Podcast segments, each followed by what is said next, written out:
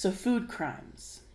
And I, I'm not I'm not talking about the kind of food crimes that like, you know, are like someone putting a Snickers in a pickle. Like that's a food crime. Don't get me wrong. It that's that's horrifying. But I'm talking specifically about the rage bait recipes that have started popping up. Oh, the rage bait recipes. Um, unfiltered, by the way. Absolutely unfiltered. So, these are the recipes that you see on social media mostly. A lot of it on TikTok, Facebook, YouTube. YouTube. I've seen some posted on Reddit, although they usually understand that it's rage bait. And the whole point of it is to basically make people mad. And it's presented as like a serious, like, hey, I'm making this recipe, isn't it so great? But what's actually behind it is they're they're basically doing something stupid to make people mad, so that they get more clicks, more content, you know, algorithms, all that fun junk. But oh my god, it works. It works so well. Rage. Especially for me. I love cooking. Yeah, honestly, we both do. I don't know, not to toot my own horn, I'm a pretty good cook. She is. But these recipes, and for some reason it's always pasta. Stop attacking pasta. But pasta's like one of the easiest things to like divide people on. It really is. Um, so this is in response to a video that that I I saw and I had to show Tori because the rage bait works so well on her. And basically, this recipe was this woman took like cooked um, rotini noodles, put them in a Bundt pan, mixed in a cup of milk, a cup of oil, like a bunch of cheese chunks, way too much Chunks. parsley. Like you could buy like individually wrapped chunks of cheese this size. They were huge. Yeah, they were just like giant cheese cubes, and um, like a couple of eggs, and just it was it was ridiculous, and it was like severely underseasoned. And then she baked it, which that's just dry, dry, dry, Dry. dry. Like Okay, so for everyone out there, pasta doesn't have to be dry. okay, we have sauces, amazing, delicious sauces that we can. I'm I'm stealing this. I'm ranting. that's Look, fine. pasta and sauce. It's like peanut butter and jelly. It's like two things that go together perfectly because they do. They go together perfectly. Pasta and sauce. This dry pasta nonsense. Has to stop. It has to stop. But what was even more rage inducing about this video is that as she was pouring, well, I guess plopping this out of the, the Bundt pan after it was cooked, overcooked, was she called it a macaroni cake. And now I, I kind of understand the theory that out there there are some people for whom pasta and macaroni are synonymous, but like, But I'm you're sorry, wrong. You're wrong. You're absolutely wrong. I'm sorry. You can go away and be wrong.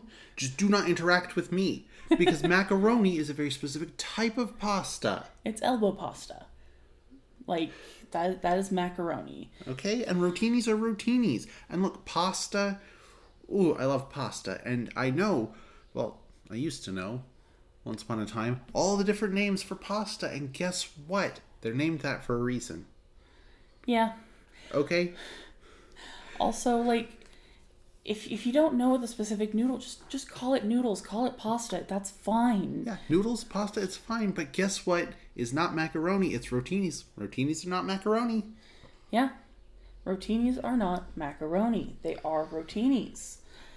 Um and and that's that's just one example of, of these videos. There was another like honestly, they're all over the place, but there's another one that we we were talking about last night that had popped up long time ago where a woman was like she took a bunch of like a couple family sized bags of Lay's potato chips, crushed them up, boiled the heck out of them, then like rinsed all the stuff off, and tried to pretend that that was mashed potatoes.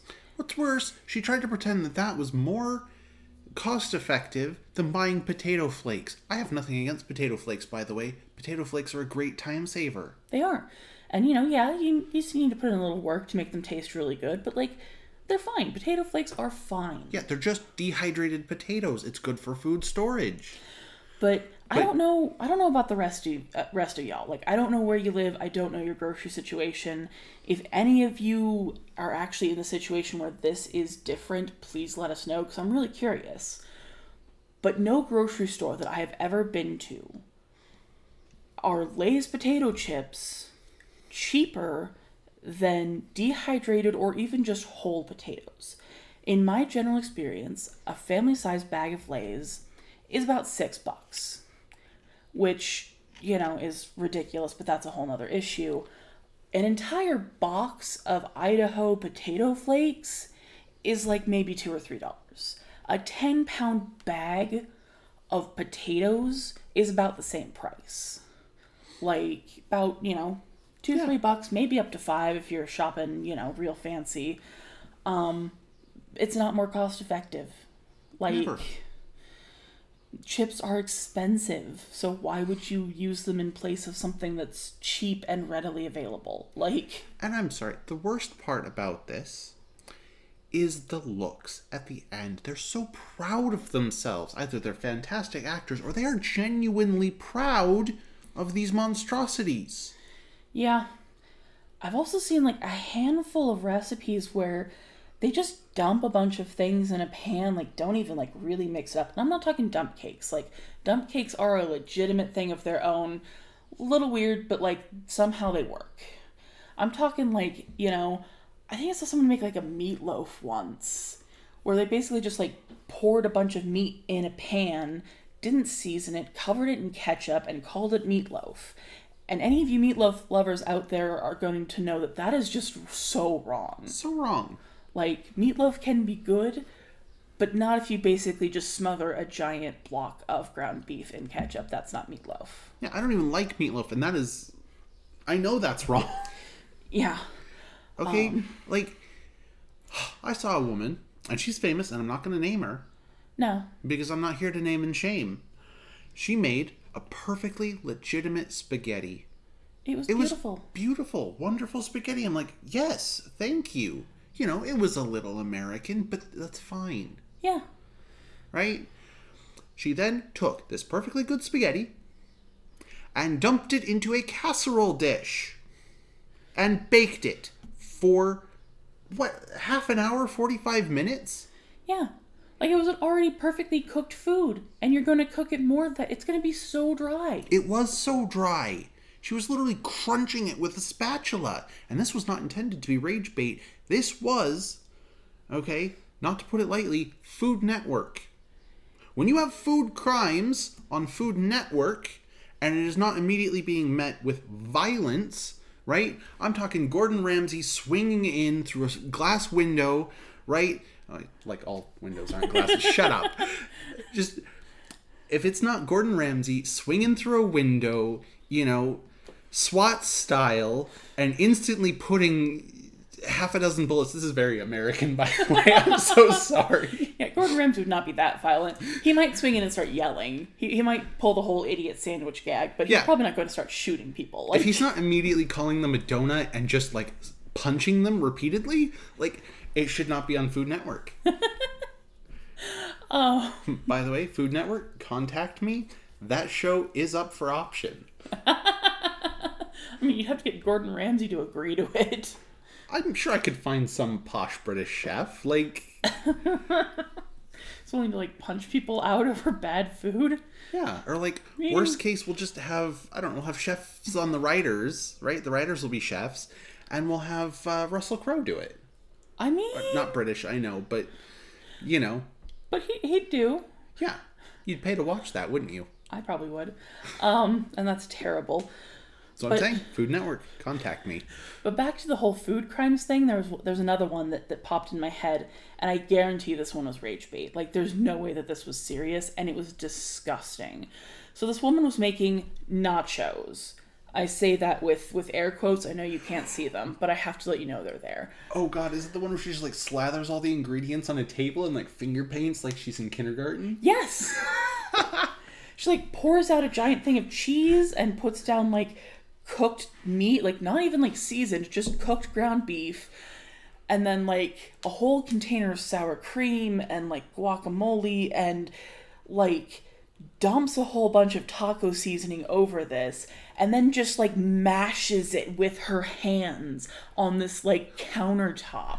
Honestly, it's a nice kitchen too. Like it's good like fancy kitchen. beautiful kitchen. Which makes me wonder if maybe she's just so poor that she can't actually afford dishes. just spent all of her money on making the kitchen nice. Yeah, so she's like, crap, I can't actually like cook in this kitchen because I don't have dishes. Because I spent all the money making a nice kitchen. I mean, I So like you hear that? We think you're poor yeah.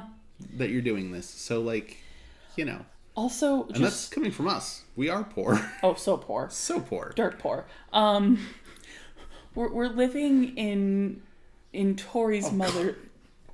Yeah, we're we're living in someone's living room right now. We're that poor. We're college students. Like, give us a break. Yeah, we don't um, even have our own room. Yeah, That's why we have to do this in the garage.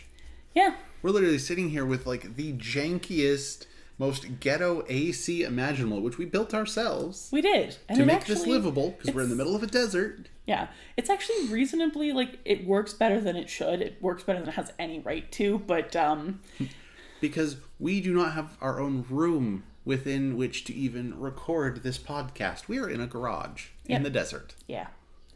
Granted, we are working on it. Like we're not we're not slacking. We're not you know freeloading. We are genuinely trying to get back on our feet. But any of you out there who have ever been poor or you know are in like the millennial or younger generation, you probably understand that like it's it's it's rough out there right now. Like It's so rough. we're we're trying, but it, it's rough. The economy is in shambles, especially when you're like us, where the only skills we have are, I guess, talking. Yeah, uh, art. I do art too, yeah, yeah, yeah, um, but you know who pays for art in this day and age? yeah. Especially with the AI art, although it's still AI gets ridiculous sometimes. Yeah, I can at least draw moderately good-looking hands.